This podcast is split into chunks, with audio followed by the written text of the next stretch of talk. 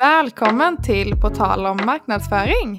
I den här podden träffar du mig, Frida Widesjö och Pernilla Kish.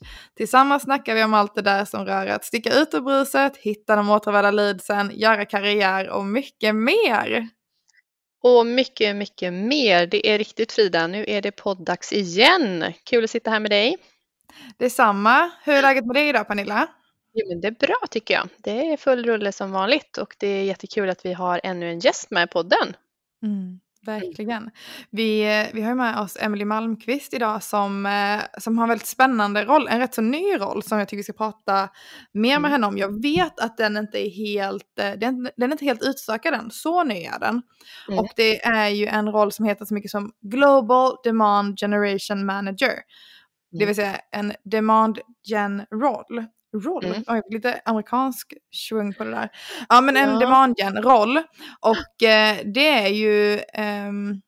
Det är en rätt så, rätt så ny roll, ja. Är inte det ganska poppis eh, just nu eh, när man, som jag har förstått det, att man jobbar både med sälj och marknadsföring på något sätt. Alltså att man inte, inte bara sälj, det är inte marknad, utan det är liksom det här, skapa en efterfrågan och jobba med marknadsföring mm. och sälj. Ja, vi får se vad, um, vad Emily säger om det där. Jag, jag, jag, uppfattar det som att det är mer åt marknadsföring. Det handlar verkligen om det här om att mm. skapa en efterfrågan som du är inne på. Mm. Medan lead gen-roller, alltså lead generation-roller, är mer lutade åt säljhållet. Mm. Uh, men det där får vi uh, reda ut och prata massa med Emily om. Uh, Emily jobbar ju för, för övrigt på ett ehm, ett spännande företag som vi gillar väldigt mycket som heter Vainu. Mm. Eh, och på tal om Vainu så tänker vi att vi ska prata idag om verktygen vi inte kan leva utan i vår marknadsföringsvardag. Mm. Och eh, jag vet ju att Vainu, eh, eller som det då är ett prospekteringsverktyg, en företagsdatabas, det är ett typ av verktyg du inte kan leva utan Pernilla, eller hur? Nej, verkligen. Alltså, vi använder det jättemycket eh, just för, för vår prospektering, för att göra research, för att göra målgruppssegmentering av olika listor och sådär. Mm. Eh, alltså ett sätt att skära i målgruppen. Så, mm. så det, som, det, som du säger så har de ju alla Sveriges företag eh, och eh, har ju även eh, nordiska databaser. Då. Mm. Eh, så det är otroligt användbart. jag tror de flesta som har jobbat med sälj innan tiden när det fanns sådana här prospekteringsplattformar, då var det ju liksom att man fick Eh, man fick sitta antingen, ja, riktigt back in the day, slå i någon telefonkatalog, men sen eh, lite längre fram kanske jobba med, med alla bolag.se, liksom, man köper in eh, Excel-listor. Liksom. Det finns ju företag som jobbar med att sälja eh, listor också, men då får mm. man göra ett, ett, liksom ett statiskt urval från början, kanske på bransch och storlek och antal anställda och sådär, mm. eh, som man sen vill prospektera mot. Men, men det här är ju liksom ett sätt att jobba väldigt dynamiskt med, med målgruppslistor. Mm. Eh, så det kan jag definitivt inte vara utan. Nej. Nej, det är vettigt. Eh, jag, jag har ju jobbat med den typen av prospektering också, det vill säga utan ett prospekteringsverktyg eller ett, eh, ett sätt där man kan göra enkla företagssegmenteringar och, och hitta de här Divino har är också det här reason to buy-tankesättet som Emily ska få eh, prata mer om. Det här att man hittar köpsignaler på olika mm. smarta sätt eh, beroende på vad man har för produkt man, man säljer helt enkelt. Men det, mm. det får Emily berätta mer om. Riktigt grymt är det i alla fall. Mm. Vad, men, vad kan du äh, mer inte vara utan för typ av verktyg då? ja, men vad, jag tycker, alltså, CRM såklart. Alltså jag menar om man ska tänka någon typ mm. typ av grundplåt för marknadsförare och för säljare så är det, mm. det, det går ju inte ens att argumentera för att man kan leva utan ett CRM.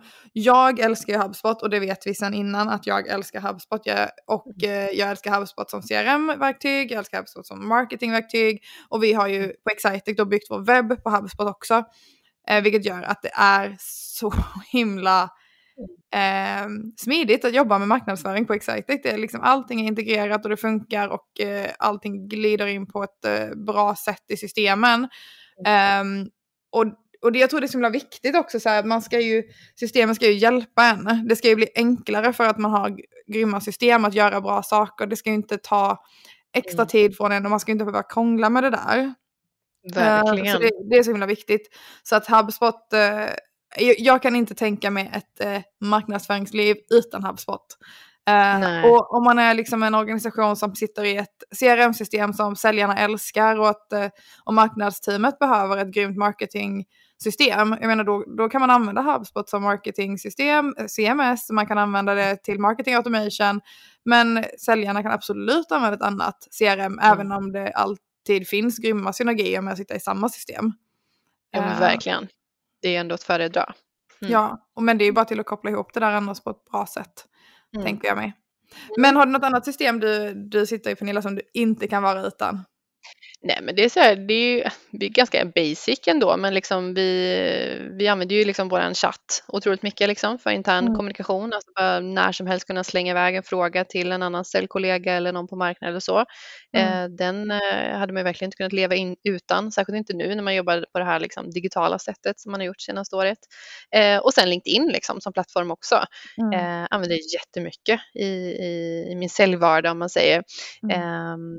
Jag brukar liksom lyfta fram det också som eh, en, en sak som, förutom det här liksom med social selling och möjlighet till nätverken och så, så är LinkedIn fantastiskt för att bara eh, ha som, som mm. kontaktdatabas egentligen.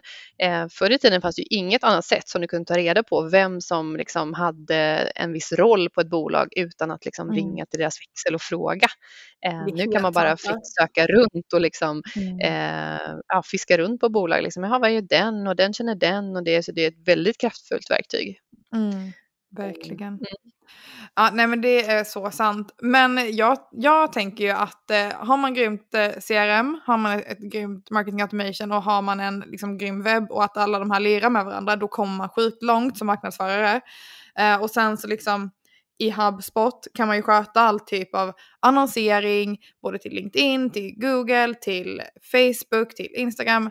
Ja men hela, man har ju allting på samma ställe där. Och så mm. därför gör det så att det är såklart att jag eh, sitter jättemycket i de här annonseringsverktygen och Google Analytics och, och kollar på det här. Och SEMrush är också ett verktyg som jag använder väldigt mycket för att göra eh, keyword-kontroller och allt det här. Men mm. annars så är det ju Trello. Alltså ja. så basic.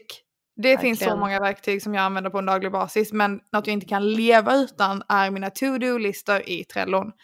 Mm. Um, så det är sjukt viktigt. Och sen tror jag också som marknadsförare att man eh, Alltså jag, jag använder så mycket system. Det är liksom, det är nya system hela tiden. Det är liksom väldigt mycket kringsystem som ska koppla an till CRM för att underlätta leadsgenerering. Det kan vara system som gör att man kan se vilka företag som är mycket inne på webben eller automatisera utskick på ett annat typ av sätt eller mäta andra typer av saker eller se inspelningar av webben. Det finns så många olika nischade småsystem som man testar hela tiden som marknadsförare. Så att det, man, man försöker väl på något sätt hitta den här perfekta systemmixen. Ja. Men eh, det där är väldigt eh, eh, eh flödande hela tiden. Mm. Verkligen. Verkligen. Ja, men det, det var bra, bra tips på, på verktyg som, som du använder väldigt mycket till vardags. Då. Mm. Men eh, vad heter det, mm, nu tänker jag mig att det är eh, bra om vi pratar med Emelie om det här med prospektering och vad mm. de kallar real time sales och hela den eh, biten. Och såklart massa eh, demand generation också. Ja, välkommen Emelie. Tack så jättemycket, kul att vara här. Kul att ha dig här. Har, eh, har du poddat någon gång innan? Ja, men det har jag gjort. Ehm, jag har bara poddat på engelska dock innan tror jag, så det här var lite bekvämare. Och, eh, mm. men jag gör mycket webbinar, men jag skulle nog ändå vilja föredra podd. Det är härligt. Det är ett, eh, ett härligt medium att eh, jobba med, det tycker vi i alla fall. Pernilla? Ja men verkligen och, och, tanken med den här podden är ju också att den ska vara ganska relaxed liksom. Vi brukar, vi brukar säga att det ska kännas lite som, här, som ett samtal mellan kollegor. Mm. så att, det känns superhärligt att ha dig här. Mm. Eh, vi har redan berättat då att du, eh, du eh, jobbar på Varg nu och eh, du har fått en ny roll på Varg. Kan du inte berätta lite mer om vad den innebär? Absolut. Eh, nej, men jag har ju haft en, en ganska traditionell marknadsroll innan. En, en, vi kallar local marketing manager eller country marketing manager eh, som är väldigt eh, historiskt sett väldigt top of funnel fokuserad. Och nu har vi gjort ett stort skifte i vår marknadsorganisation där vi har gått från de här lokala eller lokaliserade taktikerna till att egentligen bli mer globala i vår approach, eh, eller fokusera på engelska i princip. Och, och då växte den här rollen fram eh, som också är en väldigt eh, top of funnel-fokuserad roll så att säga. Eh, den fokuserar väldigt mycket på att testa nya kanaler, utvärdera nya kanaler, utbilda eh, prospekt framför allt om vår lösning och vilket värde vi kan skapa. Mm. Eh, så väldigt fokuserad på också branding och, och, och nya kontakter i princip. Mm. Just det. Så hela det här, för jag tycker man ser demand generation eh, mer mm. och mer. Och det, man har väl sett det ett tag såklart. Men eh, lead generation har man också sett ett tag. Det känns lite mer vedertaget än eh, demand generation. Exakt, exakt. Um, min bild är väl att lead gen ligger väl då lite närmare säljet och demand gen lite närmare marknadsföringen. Mm. Um, men vad, vad rent eh, liksom um, krasst ingår i, i, din roll att jobba med uh, dagligen? Ja, eh, Alltså ska man vara helt ärlig så ligger mycket av båda de ansvarsområdena lite på mig idag. Eh, Vine är ju fortfarande i ett scale-up mode och vi försöker fortfarande liksom hitta lite strukturer så att i princip alla i vår marknadsroll, men egentligen alla totalt har ganska många olika hattar på sig. Mm. Eh, men, men precis som du säger, demanden kanske är lite mer eh, fokuserad liksom mer på varumärket och liksom kanaler och den biten, mycket SEO, gästbloggar, partnerskap och så vidare. Mm. Medan leadgen kanske är mer, eh, eller traditionellt sett mycket mer liksom konvertering, mm. okay, liksom, nu har vi så här många på hemsidan, konverterar de, är det rätt trafik som konverterar och sen vad händer med det, de mm. kontakterna, hur tar sälj över och så vidare. Och jag sitter väl lite med båda och, och, och ja. Titlar är ju bara titlar, men det blir, det blir mycket demand i alla fall. Mm. Jag förstår. Men när du nämner att ni, ni blir ett mer globalt marknadsteam, blir det också mer centralt då? Så att ni går ifrån det här med en marknadschef per nordiskt land och så vidare. Eh, Precis. Och hur många är ni också i det här eh, nya globala centrala marknadsteamet?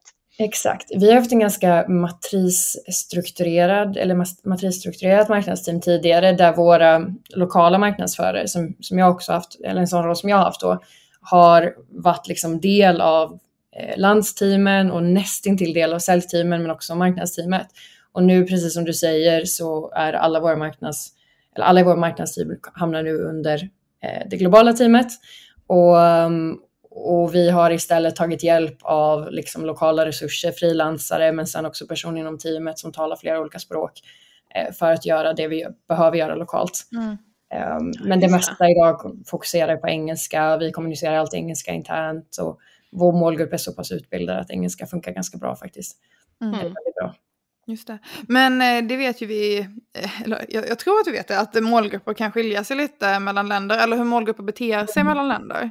Hur, hur, hanterar man det liksom i, i en global roll, där mm. liksom, eh, olika länder kan bete sig olika? Jag menar bara olika sociala plattformar kan ju vara olika populära i olika länder. Ja, verkligen. De nordiska länderna är ändå relativt lika och sen är vi i, i Holland också som också är en, också väldigt likt de nordiska mm. länderna skulle jag vilja säga. Eh, men mycket ansvar har istället flyttats till liksom landschefer och lokala säljteam istället för att ta visst av det ansvaret. Eh, så till mm. exempel de lokala landscheferna söker mycket av våra, liksom, de, de hittar mycket av nätverken och mycket partnerskap och sen mm. förmedlar de till oss. Eh, men lokalisering behövs ju till en viss nivå, men kanske inte riktigt på språknivå alltid, utan Nej. kanske i, i, på andra sätt, till exempel vilka mm. communities man engagerar och sådär. Mm. Just det, för det är faktiskt väldigt stor skillnad. Det är väldigt lätt som svensk att vara marknadsförare i Sverige för att man har ju rätt så bra koll då på så här, men var, var hänger folk någonstans, man vet ungefär var man kan söka information. Mm. Det känner ju jag i min roll nu när jag eh, leder liksom en satsning i Norge, att det är ju svårt och man, man är ju lite handfallen i det här, okej okay, men var, var hänger målgruppen någonstans? Mm. Um, och därför är det ju jätteskönt nu att jag har fått nya norska kollegor som kan stötta i det där. ja men verkligen, och vi har alltid sett lite den utmaningen eftersom vi är ju ett finskt bolag i grunden och har varumärke. Jag blir alltid chockad när jag pratar med finska bolag hur många som faktiskt känner till oss där mm. jämfört med I Sverige är det många som känner till oss också, men jämfört med till exempel i Danmark eller Norge och även i Holland. Um, så att det krävs ju ändå att man anpassar på något sätt. Och jag mm. menar finnarna kanske är lite, och finnarna och danskarna framförallt, kanske är lite mer raka i sin kommunikation medan svenskar och norrmän kanske har lite annat sätt att kommunicera.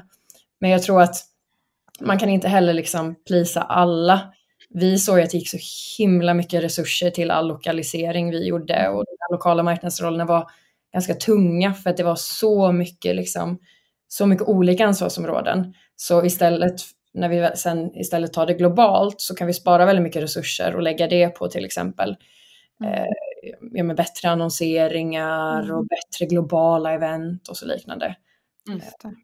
Ja, det är inte omöjligt. Vi kanske går åt det hållet också på sikt. Mm. Det, det får, får ge sig efter ett tag. Ja, vi är fortfarande så tidigt så att mm. det är klart att, nu har vi bestämt oss för att gå den vägen men det är fortfarande lite så att man tweakar och man testar och, och sådär. Såklart. Vi ja. behåller fortfarande vår eh, lokala blogg till exempel för att vi vill ha mm. den trafiken. Just det. Ja, mm. det finns ju fördelar och nackdelar med både och eh, såklart. Men eh, att ha saker på flera språk är ju ofta en fördel för då träffar man ju både de som söker på det lokala språket och det engelska språket. För så är det ju i Sverige också, vissa googlar ju på engelska här mm. uh, och de, vi missar ju dem. Uh, mm. Så det finns ju fördelar verkligen att tänka på det här språkfördelarna man kan mm. använda sig av. Ja, verkligen. Men sen tror jag att vi hade mer nytta av det för att i ett tidigare skede, vi har ju ändå växt mycket på grund av vår liksom organiska trafik om man bara ser till mm. marknadsföringen. Det är ju så vi byggde vår struktur från första början, att vi ska liksom vara jäkligt duktiga på SEO och vi ska vara thought leaders och vi ska skapa bra content. Um, så att vi får ju fortfarande mycket trafik där, men när man mm. väl gräver djupt i det så är det inte alltid rätt trafik. Bara för att man syns för alla behöver inte det vara en bra grej, utan när vi kan kommunicera på engelska och göra liksom saker bättre för att vi har mer resurser så kan vi också mm. nu mer utbildad målgrupp så att säga.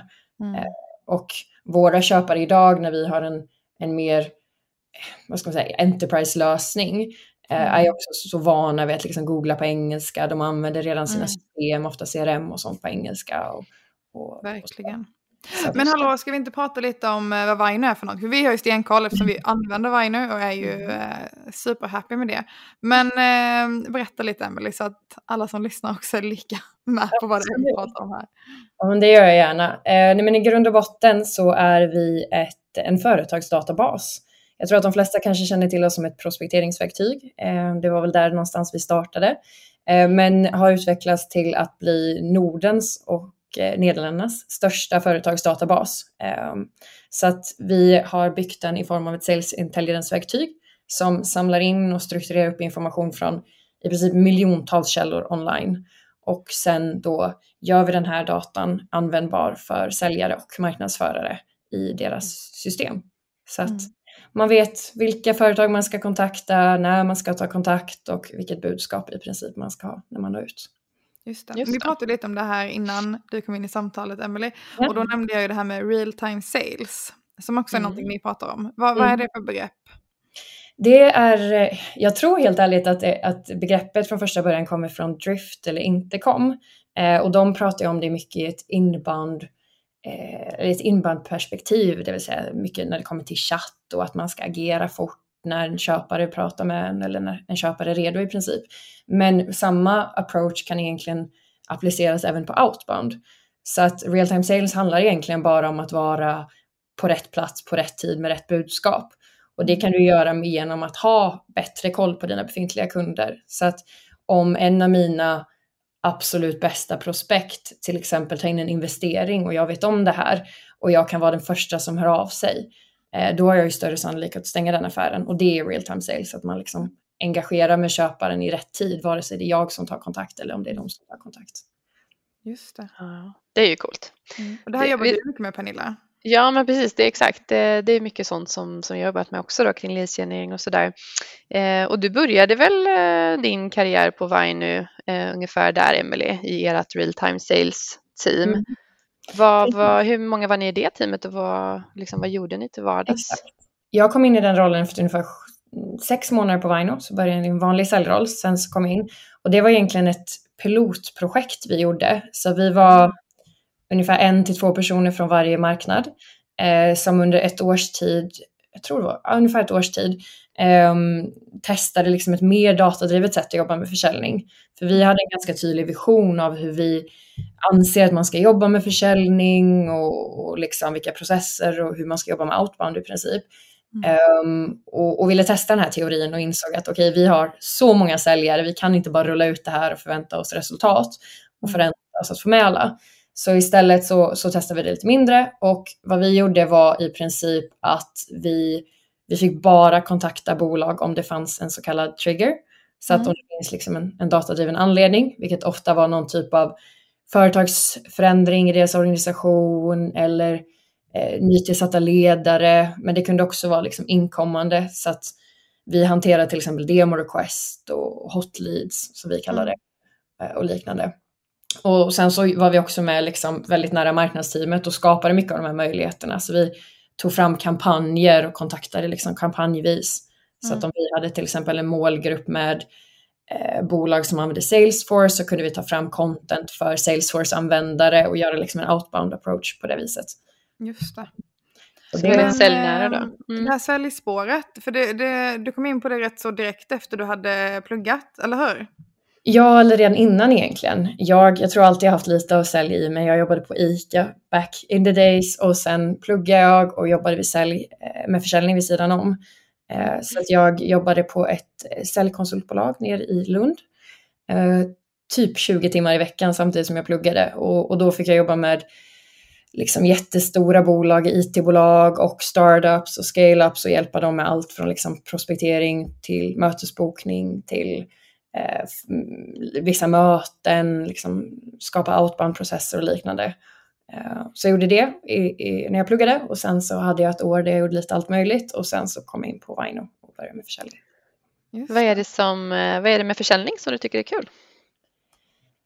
att, jag tänkte säga relationsbyggande, men det säger väl alla. Men jag, också att det är så konsultativt idag skulle jag vilja säga. Att man verkligen känner att man kan faktiskt göra en förändring hos den andra organisationen. Och det har ju varit så roligt med just Vino för att jag, jag säljer till säljare. Så att jag kan också förstå deras pain och jag kan ganska tydligt se vilken förändring eh, Vino i detta fallet då hade kunnat göra för deras organisation.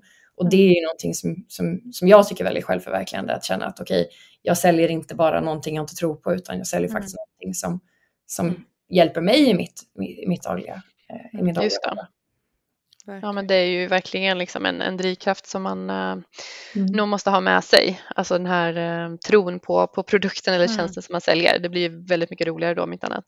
Men mm. jag är lite nyfiken på vad, vad är det era kunder eh, uppskattar mest med Vine nu? För det, det finns ju massa funktioner som du säger mm. liksom. Det är inte bara en företagsdatabas utan också ett prospekteringsverktyg med ganska mycket möjligheter. Vad, mm. vad är det de uppskattar mest med Vine nu? Eh, nej, men jag skulle säga att majoriteten av våra lite större kunder uppskattar att vi, att vi verkligen går in och hjälper dem. Vi är ändå lokala, vi har lokala CS-team eller Customer Success-team och eh, till skillnad från många globala leverantörer så, så, så, tror jag att vi har mer konsultativt mindset när vi går in med våra kunder. Eh, vi är många av våra stora kunder där vi har hjälpt dem i princip från liksom bara att identifiera sina kunder eller sin idealkundsprofil till att liksom implementera ett nytt CRM-system, till att ta fram processer och bygga pipelines i sitt CRM-system, eh, till att då liksom automatisera mer och mer. Mm. Så att det finns också med som en, liksom en säljpartner vid sidan om och inte bara liksom en dataleverantör.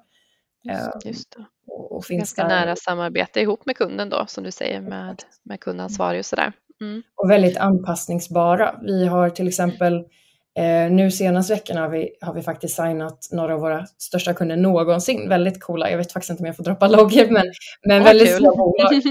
Eh, och ja. då har vi lokala datateam som, som sitter och tar fram de här eh, datapunkterna till dem enskilt. Så till mm. exempel, vi har en jättestor kund här i Danmark som behöver restaurangdata, det vill säga data om olika ja, men restauranger men också liksom mer specifikt vad de har sina lokationer och liknande.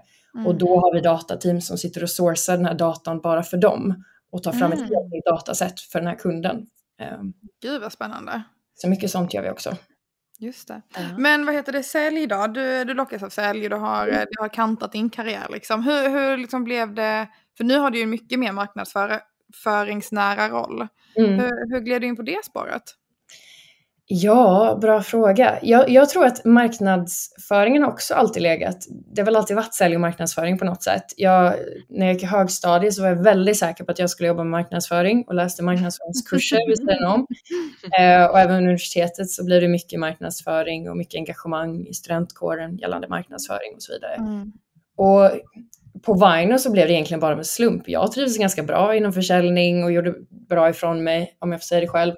Och fick väl en möjlighet liksom att okej, okay, nu behöver vi någon som kan driva Sveriges eh, marknadsföring men fortfarande väldigt säljfokuserat.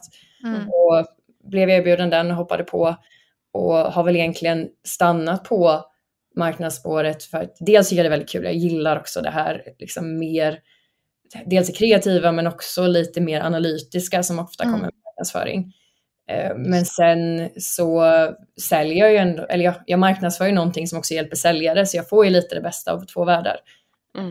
Jag hade ju kunnat se mig själv i framtiden egentligen också sälja något marknadsrelaterat. Så mm. att någonstans däremellan. Just det. Ja, spännande, jag tycker ändå vi pratar med rätt så många som har har det här liksom, ett ben i varje spår. Mm. Eh, det är väl väldigt talande för hur sälj och marknadsföring är väldigt korrelerat och liksom, mm. vad säger man, korsat med varandra just nu och antagligen bara kommer bli mer och mer framöver. Mm. Det känns som att det blir luddigare och luddigare gränser i alla fall. Ja men det tror jag och jag tror att, jag tror att båda sidorna gynnar på att lite släppa den här tanken om att det ska vara så mycket silos och att, mm. att jag menar säljare klarar sig inte utan marknad och marknad klarar sig inte utan försäljning utan båda två ska ju vara ett team. Um, jag menar som säljare, framförallt idag när liksom försäljning blir mer liksom, mycket mer solutionsbaserat eller för, transaktionellt för den delen också. Men, men så behöver ju säljare ofta ett större varumärke för att komma in i större affärer. Eller ett bättre mm. varumärke för att komma in i större affärer. Mm. Om du ska sälja Enterprise-lösningar så måste du ha marknadsföringsstöd bakom dig som bygger på varumärket och så tar fram content och resurser och allt sånt där till dig. Mm. Och jag menar, marknad har ju ingen roll i organisationen om deras leads inte blir till, till försäljning i slutändan. Så. Ja, verkligen, verkligen. Så är det helt klart. Mm. Mm. Hur tror du att eh, marknadsföringen inom, inom SaaS och liksom techbolag och så eh, som ni verkar inom kommer se mm. ut framöver? Åt vilket håll är utvecklingen på väg? Har du sett liksom, några trender eller så? Ja, absolut. Ja, men mer och mer liksom freemium och free trials och hela den biten som många snackar om. Eh, mm jag tror att det är en av de vanligaste, det ser jag ju på våra köpare, att det är många som frågar om de kan testa någonting eller om man kan liksom börja mindre och många söker liksom att kunna köpa själva. Men jag ser det även i mig själv, när jag letar verktyg eh, för marknadsföring så är det så här, jag vill inte, liksom, jag vill undersöka själv, jag vill testa, jag älskar när jag får testa i en demomiljö till exempel. Mm.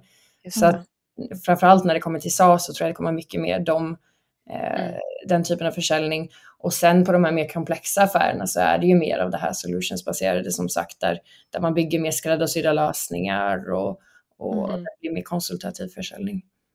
Just det. Mm. mm. Ja men det kan nog stämma och tröskeln har väl blivit ganska mycket lägre för de allra flesta tänker jag också att ta till sig de här nya målbaserade verktygen och det som du säger bara man får inlogg till någon demo så kan man testa runt mm. själv och, mm. och bilda sin uppfattning om, om det är någonting Verkligen. man vill fortsätta med. Det. Det enda eh, Men utmanande är för säljet tänker jag. Alltså, liksom ja. så här, vad, vad, blir säljarens roll då? Om, om, om man bara vill ha en trial och sen så mm. kan man titta på priser på någon sida. Liksom. Det där tycker jag är intressant att fundera kring. Ja, verkligen. Sen tror jag, jag tror att säljarna till större del kommer kanske släppa många av de här affärerna i ett tidigare skede. Det kräver till exempel mer av ditt, ditt tech-team och ditt produktteam att bygga eh, ja, men bygga de här freemium-modellerna där en, där en person kan egentligen signa upp och sen liksom börja komma igång med användandet och sen höra av sig till en säljare när man vill utöka det här.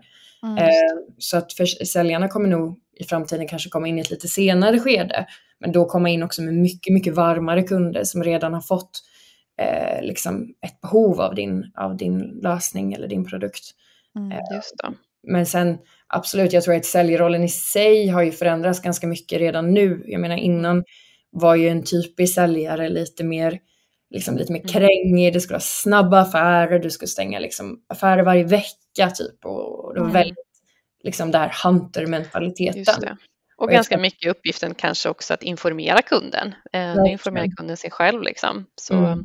Men, eh, men jag tror precis som du säger att det, det är nog åt det hållet det är på väg. Och jag tänker också att eh, säljarens roll blir väl kanske också det här att dela med sig av erfarenhet då, från andra kunder. För de, de har ju liksom eh, sitter på massa kunskap där om hur liknande mm. kunder har gjort i liknande branscher och sånt och det är ju svårare kanske att ta till sig även om det kanske finns referenscase och sådär. Men... Verkligen.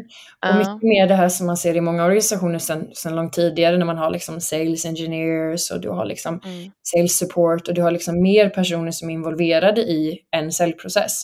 Mm. Eh, såklart har man ju sett det under lång tid i stora case, men jag tror att det kommer bli en mer och mer norm att du är inte en ensam säljare som stänger en affär, utan man har liksom mm. teamwork och du ansvarar för kanske ett litet del av att bygga caset. Um, Just det. Verkligen. Förra veckan i podden så hade vi med Johan Kallblad som är vd på Excitec. Mm. Och han eh, pratade om det här för han har jobbat med sälj liksom way back. Och jag tänker ni träffar ju så himla mycket försäljningsavdelningar och marknadsavdelningar. Mm. Eh, och det han berättar om är ju liksom det här att att innan var det ju så himla många säljare och kanske en marknadsförare. Och ja. att det är nu någon typ av skifte. Och mm. det är ju väldigt sant för vår organisation där vi är väldigt många marknadsförare men vi är också väldigt många säljare. Men det är inte alls den här obalansen däremellan. Eh, kan ni se samma sak liksom hos de kunderna ni träffar? Ja men verkligen. Um, verkligen och även i vår egen organisation såklart. Men, men när det kommer till kunder, vi i början sålde vi mest till liksom säljavdelningar, mycket till säljchefer och sälj, ja, men säljare. Mm. Um, men idag är det ju många fler fall där de involverar marknadscheferna, och de involverar mm. liksom marketing ops och de involverar mm. ibland demand gen och liknande. Och vi når ju ut och vi säljer ju till marknadsförare idag och anpassar vår lösning mycket mer till marknadsförare.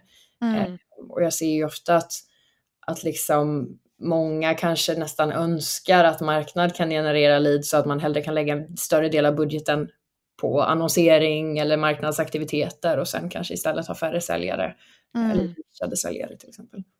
Just det.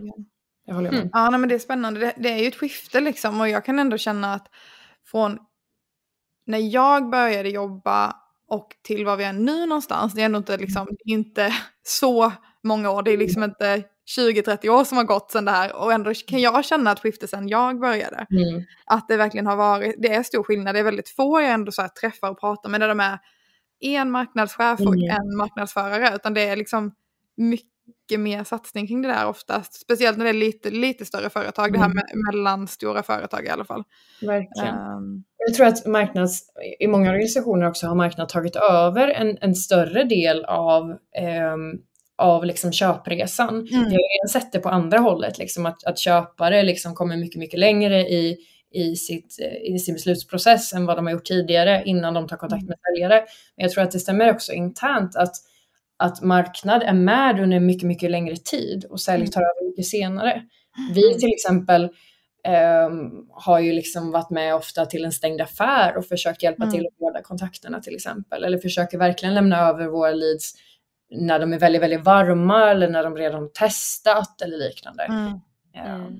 Så att trycket på marknaden blir ju större, eller mm. ansvaret hos marknaden blir större. Precis, man måste nu vara mycket bredare som marknadsförare nu än vad man behövde vara eh, mycket tidigare. Eh, mm. Eh, det är en mycket bredare roll liksom, som innefattar både det här demand generation hela vägen mm. ner till liksom, lead generation, mm. konvertering, nurturing, och eh, att stötta säljet hela vägen in i mål. Liksom. Mm. Och sen även efter det, för det, det, har vi pratat om flera gånger också i den här podden, att, att marknadsföringen stannar inte där, utan det handlar ju också om att fortsätta liksom, hålla kunder mm. så nöjda som möjligt och liksom, inspirera till att använda tjänsten då mer eller på ett bättre sätt. Eller, eller mm. att köpa fler tjänster om det, om det är så ens affärsmodell ser ut. Så mm. att, eh, Ja, alla gånger.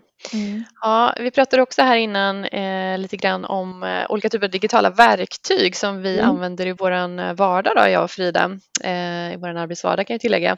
Eh, och jag nämnde ju såklart då att Vainö är ett verktyg som inte vi kan vara utan på, på vår säljavdelning, definitivt. Eh, har du någon sån här, någon liten shortlist kanske på några mm. av dina viktigaste verktyg, Emelie? Ja, men absolut. Um, vi, vi använder ju HubSpot um, som både marketing automation och, och CRM. Och mm. jag, vi har ju suttit i, eller vi använder ju ett annat CRM-system innan och jag har testat lite i tidigare jobb och det finns väldigt mycket bra CRM. Men när det kommer till marketing automation så tycker jag att HubSpot är sjukt bra. Eh, verkligen. Och, så det är nog ett av de verktygen där jag spenderar mest tid och som jag inte hade klarat mig utan. Mm. Landningssidor, automatisera e-mail och liknande. Um, jag sa samma sak. Frida bara nickar nöjt här. Om man hade kunnat se Frida så hade man sett hur nöjd hon var. För Frida också Jag är så nöjd. ja. Nej, men jag, kan inte förstå, jag kan inte förstå företag som sitter i andra... Men det är jag kan förstå, men då har man inte testat eh, HubSpot Marketing Automation. Mm. För om man väl har liksom testat enkelheten i att bara gö göra ett workflow som är så, det är så okomplicerat.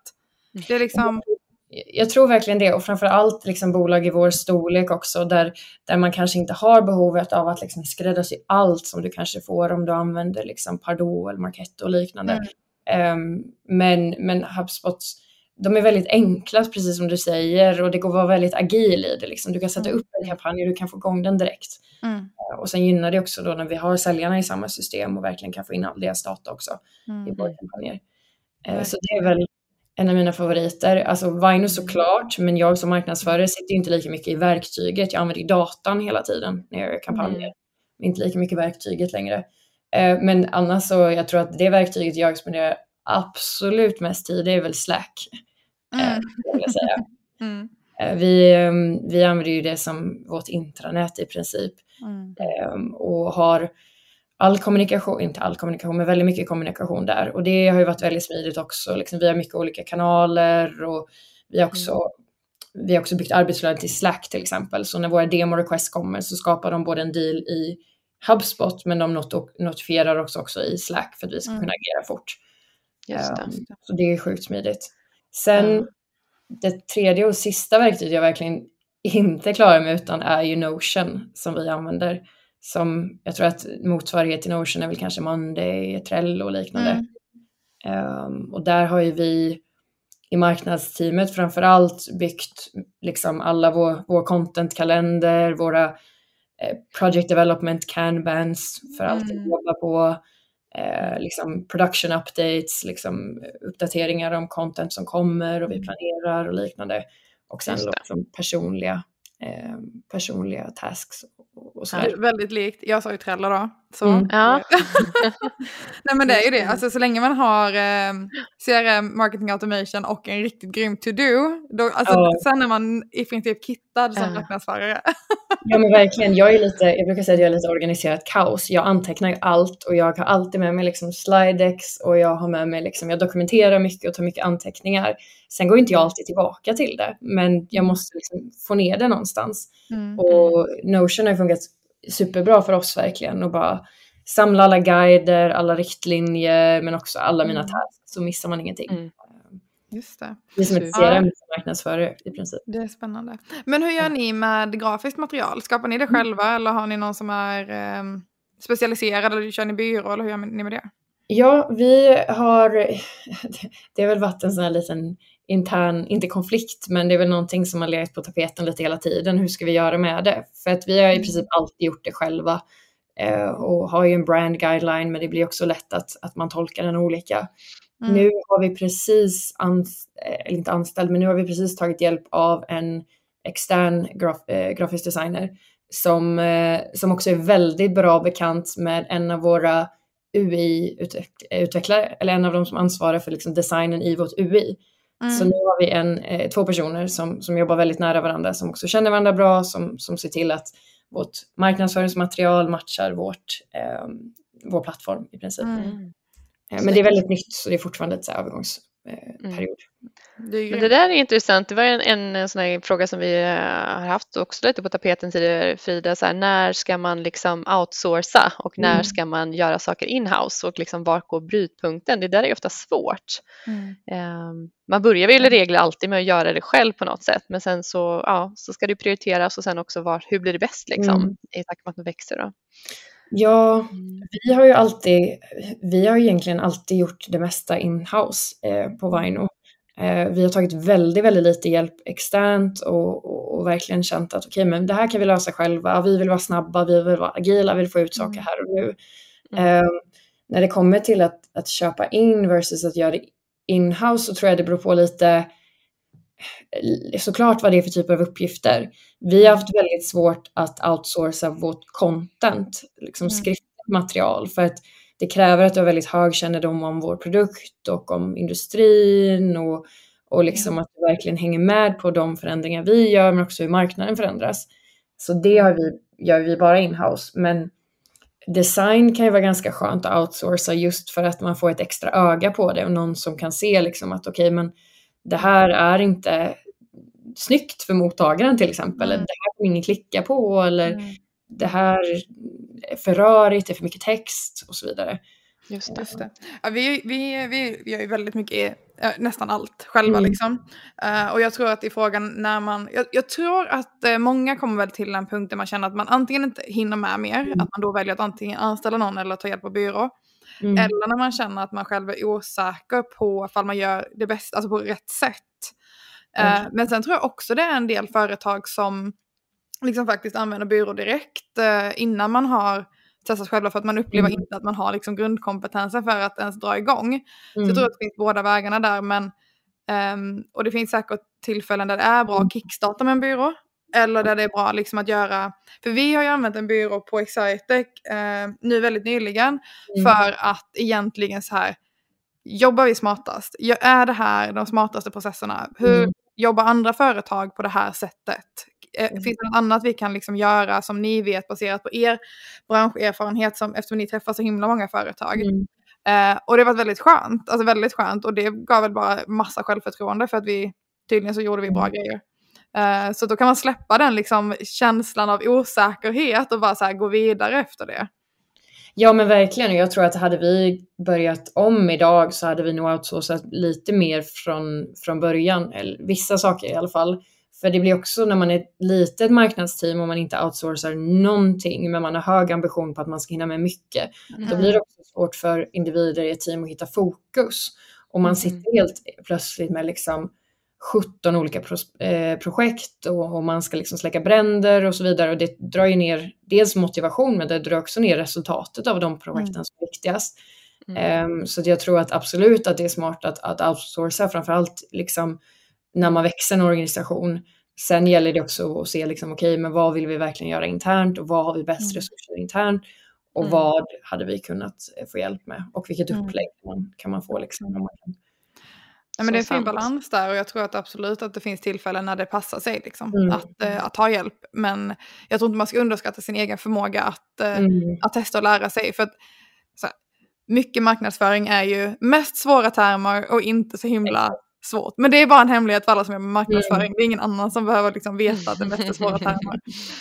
Um, men uh, så att jag tror att om man bara testar och försöker förstå sig på liksom, mm. så kommer man att komma väldigt långt. Um, mm. Det är ofta kanske, jag upplever att om man går till en byrå väldigt tidigt Mm. innan man har försökt så mycket själv, då tror jag att man kan känna sig väldigt överväldigad för att det mm. kommer att låta väldigt, väldigt mycket svårare än vad det är. Mm. Uh, så jag tror att man ska det är nog ett bra tips att mm. eh, om, man, om man är i valet och kvalet om man ska lära sig själv eller ta hjälp av byrå så ska man kanske testa först. Uh. Verkligen, och, och se till att man hittar liksom bra upplägg. När vi har ibland använt frilansare som, som också varit jätteduktiga såklart, men så, så har vi nog haft en ambition om att vi vill att de ska göra väldigt, väldigt mycket ibland mm. och, och räkna med att okej, okay, men vi, vi sätter ett kontrakt med så här många timmar i månaden och sen kommer vi tillbaka och inser att nej, men vi kan inte sätta så här många timmar i månaden, för det kräver också att en person i marknadsteamet måste lägga så här mm. många timmar på att eh, liksom korrläsa eller liksom redigera eller komma med kommentarer mm. och liknande. Um, så att man kanske har en fördel att man kanske bara betalar på de timmar man använder eller att man har någon resultatmodell mm. eller liknande. Eh, och också se till att man har ett mål med, med vad man outsourcar, varför man gör det innan, mm. innan man Verkligen. Vi, vi har också jobbat på det sättet en del att man tar in eh, nej men projekt, liksom, mindre liksom, satsningar eller att man, man har en specifik sak. Eh, och det upplever jag är ett rätt så bra sätt att jobba på för att få vissa saker lite snabbare gjorda. Men som du säger så kräver det oftast en resurs från marknaden då. Mm. Eh, till exempel om man vill göra, låt säga fyra filmer om någonting. Eh, att göra fyra filmer är inte något som man gör i en handvändning. Liksom. Eh, och då kan man absolut ta in en frilansare till det, men det kommer fortfarande krävas en resurs från marknadsteamet mm. för att få det klart. Så att, det är nog bara bra att ställa in sig på det. Liksom. Mm. Ja, det är svårt. Det är verkligen svårt och jag tror att det, det är väl någonting man ofta bara får testa sig fram och ibland hittar man bara en jättebra liksom, extern mm. partner som det bara funkar hur bra som helst med och då får man mm. hålla fast vid det. Verkligen. Ja. Verkligen. Ja, men spännande. För det är ju eh, också en typ av verktyg man kan använda i sin marknadsföringsarbetsvardag. Ja, mm. verkligen. Definitivt. Grymt ju. Bra tankar. Eh, Emelie, jag undrar ju också, du är ju faktiskt med och, eh, och eh, utvecklar ett, ett program ju. Eh, du sitter med i styrelsen på FII, Företagsekonomiska institutet, där nästa generations säljexperter studerar. Kan du inte berätta lite mer om det uppdraget och hur kommer det sig att du är med där? Mm. Precis, det är jättekul uppdrag, verkligen. Det är en, en, en skola, en utbildning i, i Stockholm. Eh, som, och det här är då en inriktning för account managers eller för säljare, B2B-säljare, som startade upp för nästan exakt två år sedan. Eh, för att man såg ett behov av att, att få in mer utbildade säljare och, och ha en mer praktisk undervisning där man verkligen får lära sig eh, mm. från start hur det är att jobba med B2B-försäljning i, mm. Modernt landskap. Um, och jag blev rekommenderad uh, faktiskt av Emma Wallin som jag vet att ni har haft med här, mm. att, att sitta med i den ledningsgruppen. Um, kom in för att jag var väl relativt junior kan man säga, men hade väldigt annorlunda sätt tror jag att, att jobba med försäljning jämfört med många traditionella organisationer. Mm. Um, och har ju själv relativt nyligen pluggat och kommit ut i säljroll och, och haft bra resultat. Så jag tror att det var också att få in en liten annan dynamik. Mm. Um, så jag har suttit med i den ledningsgruppen nu i två år och det har hunnit faktiskt precis examineras en klass, vilket var väldigt kul. Mm. Uh, där i princip alla har fått jobb inom B2B-försäljning, så väldigt framgångsrik uh, utbildning. Är det någon som börjar på varg nu? Tyvärr inte ännu, men till nästa år hoppas jag att vi kan få in um, faktiskt. Men uh, Ja, ah, men de är, de är, väldigt duktiga. Så jag har varit där också mm. ut, eh, föreläst ett par gånger om, mm. om mer modern försäljning eller datadriven försäljning och, och, mycket om säljverktyg i, i det stora hela. Just det, väldigt spännande. För det krävs ju såklart, det är väldigt smart. Jag vet att det är många yrkeshögskolor som har den approachen att uh, ta in näringslivet i liksom för att utveckla utbildningarna. Mm. Och det är väldigt smart tycker jag, speciellt när landskapet rör sig så snabbt inom sälj och marknad. Mm. Uh, det blir ju väldigt uh, snabbt för, föråldrat. Mm. Uh, ja, jag kan ju sakna det väldigt mycket i min egen utbildning. Jag läste ju företagsekonomi med inriktning på liksom strategiskt ledarskap i princip och, och, och mycket marknadsföring också. Och sen läste jag också lite systemvetenskap efter och läste mer kring det här eh, digitala ERP och CRM-system och liknande. Men jag saknar ju försäljning i min utbildning. Mm. Vi snackar ingenting om försäljning eh, mm. på, på min, mitt universitet. Och, och, det är ju en himla stor del av att bygga en organisation. Jag menar, om du ska starta eget bolag, det första du måste göra är att lära dig sälja din lösning. Mm. Eh, så jag tycker det är jättehäftigt med de här utbildningarna som verkligen fokuserar på det och ger dig praktiska hjälpmedel för att lära dig sälja, inte bara liksom mm. Porters Five Forces, eh, traditionella marknads eller mm. strategierna.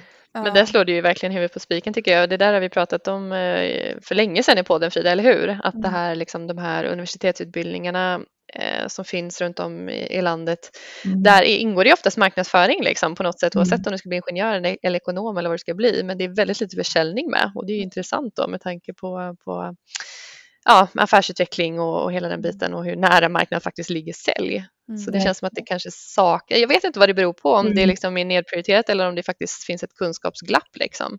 Ja, jag alltså jag tror att eh, nu, nu var det ju ett par år sedan jag pluggade, men jag vet att i alla fall studentföreningarna eller studentorganisationerna eh, har blivit mycket, mycket bättre på det de senaste åren. Jag har satt med i Lundekonomerna när jag pluggade i Lund som var en organisation och, och var ansvarig för SEB på, på den tiden. Och det var mycket de här bankerna, det var mycket de här stora bolagen, vilket också är jättebra för du bygger ditt nätverk inom liksom, konsultbranschen, bank och så vidare, finans. Och det är många som vill in den vägen. Men på den tiden var det inte lika mycket av liksom, startup, scale-up eller mm. försäljning mm. eller marknadsföring, vilket det är nu väldigt, väldigt mycket. Mm. Jag vet att eh, till exempel Salesforce har ju hållit utbildningar nere i Lund. Mm. Vi själva har varit där och hållit workshops och liknande. Och det är mycket, mycket mer fokus idag på att få in personer i de här typen av rollerna och, och mm. uppskatta det. Och, och se försäljning som något coolt. Jag menar, har du studerat på universitetet, försäljning är en superbra liksom, väg mm. framåt vad du än vill göra i framtiden. Mm, verkligen. Ja, nu är vi väl lite bias då, men ja. de flesta vi pratar med har ju någon typ av försäljningsbakgrund. det, det kanske är så att vi oftast pratar med säljare och marknadsförare också så, som gör att det är så.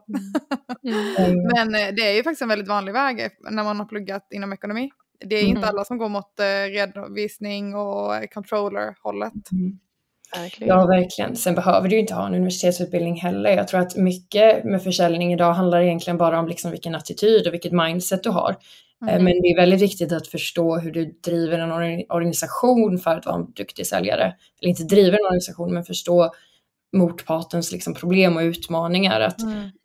Du kan inte sälja bara för din produkt är bra. Det måste också finnas ett behov och det måste finnas en budget och det måste finnas ett, liksom en acceptans från organisationen. Det måste vara rätt tid i deras struktur och strategi och liknande. Ehm, Verkligen. Såklart. Mm. Ja, väldigt spännande. Kul ju att eh, få bidra med det eh, till den här utbildningen då. Det ska bli spännande att se vad, vad, vad det mer kommer ge. En rätt så ny utbildning ju. Verkligen, men den har blivit förlängd också redan nu för om det är två eller tre år till. Eh, det blir förlängd i taget. Eh, mm. och det är en populär utbildning så att om det är någon som lyssnar på det här som funderar på att söka så kör på.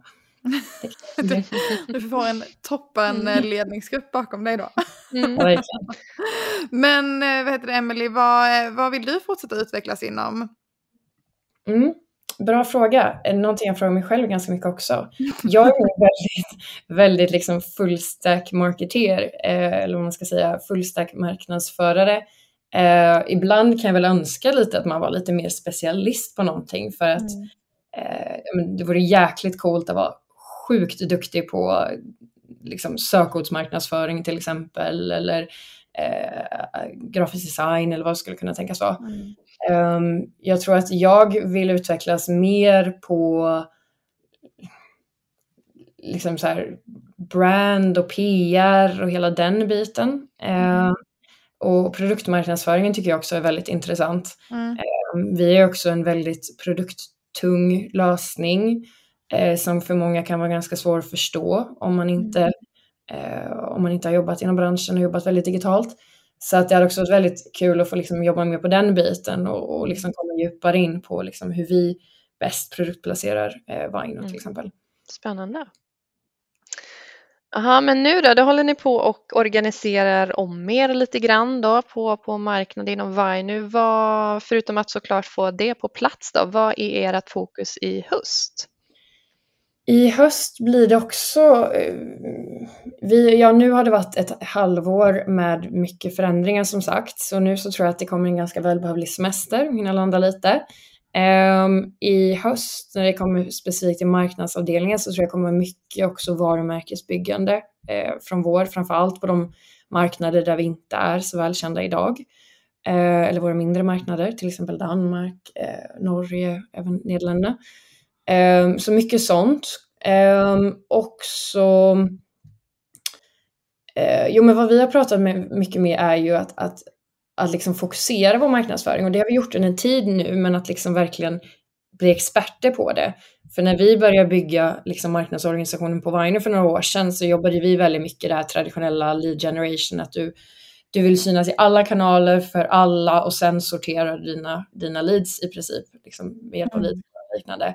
Och nu har ju vi i princip ändrat hela vårt mindset och verkligen fått med oss hela marknadsorganisationen på att vi vill inte synas för alla i alla kanaler längre. Det är inte värt vår tid. Mm. Vi jobbar med SEO. Det spelar ingen roll om vi är först på ett keyword. Om det är ett keyword som lockar dålig trafik för oss så är det inte en vinst. Eh, så nu har ju vi skiftat. Så nu mäter vi bara, eh, vi är KPI på demo requests också. Mm. Eh, och de mäter vi bara när det är bland våra ICP-bolag, eller våra idealkunder. Så det är också mm. fokuserad marknadsföring, mycket mer account-based, mycket mer... Eh, mm. Lite ja, mer nästa steg på något sätt. Ja, exakt. Man blir lite mer krassen kanske, liksom i, eh, man har kommit en bit. Mm. Gud vad spännande. Men vad heter det, Emelie, stort tack så mycket för att du var med i podden. Tack till er, det är superkul. Jag har kunnat sitta här hur länge som helst och bara snacka marknadsföring. Verkligen, vi med. Men eh, eh, och stort tack till eh, dig som lyssnar också. Tyckte du det här var intressant så glöm inte att följa eller prenumerera på den plattformen som du lyssnar på.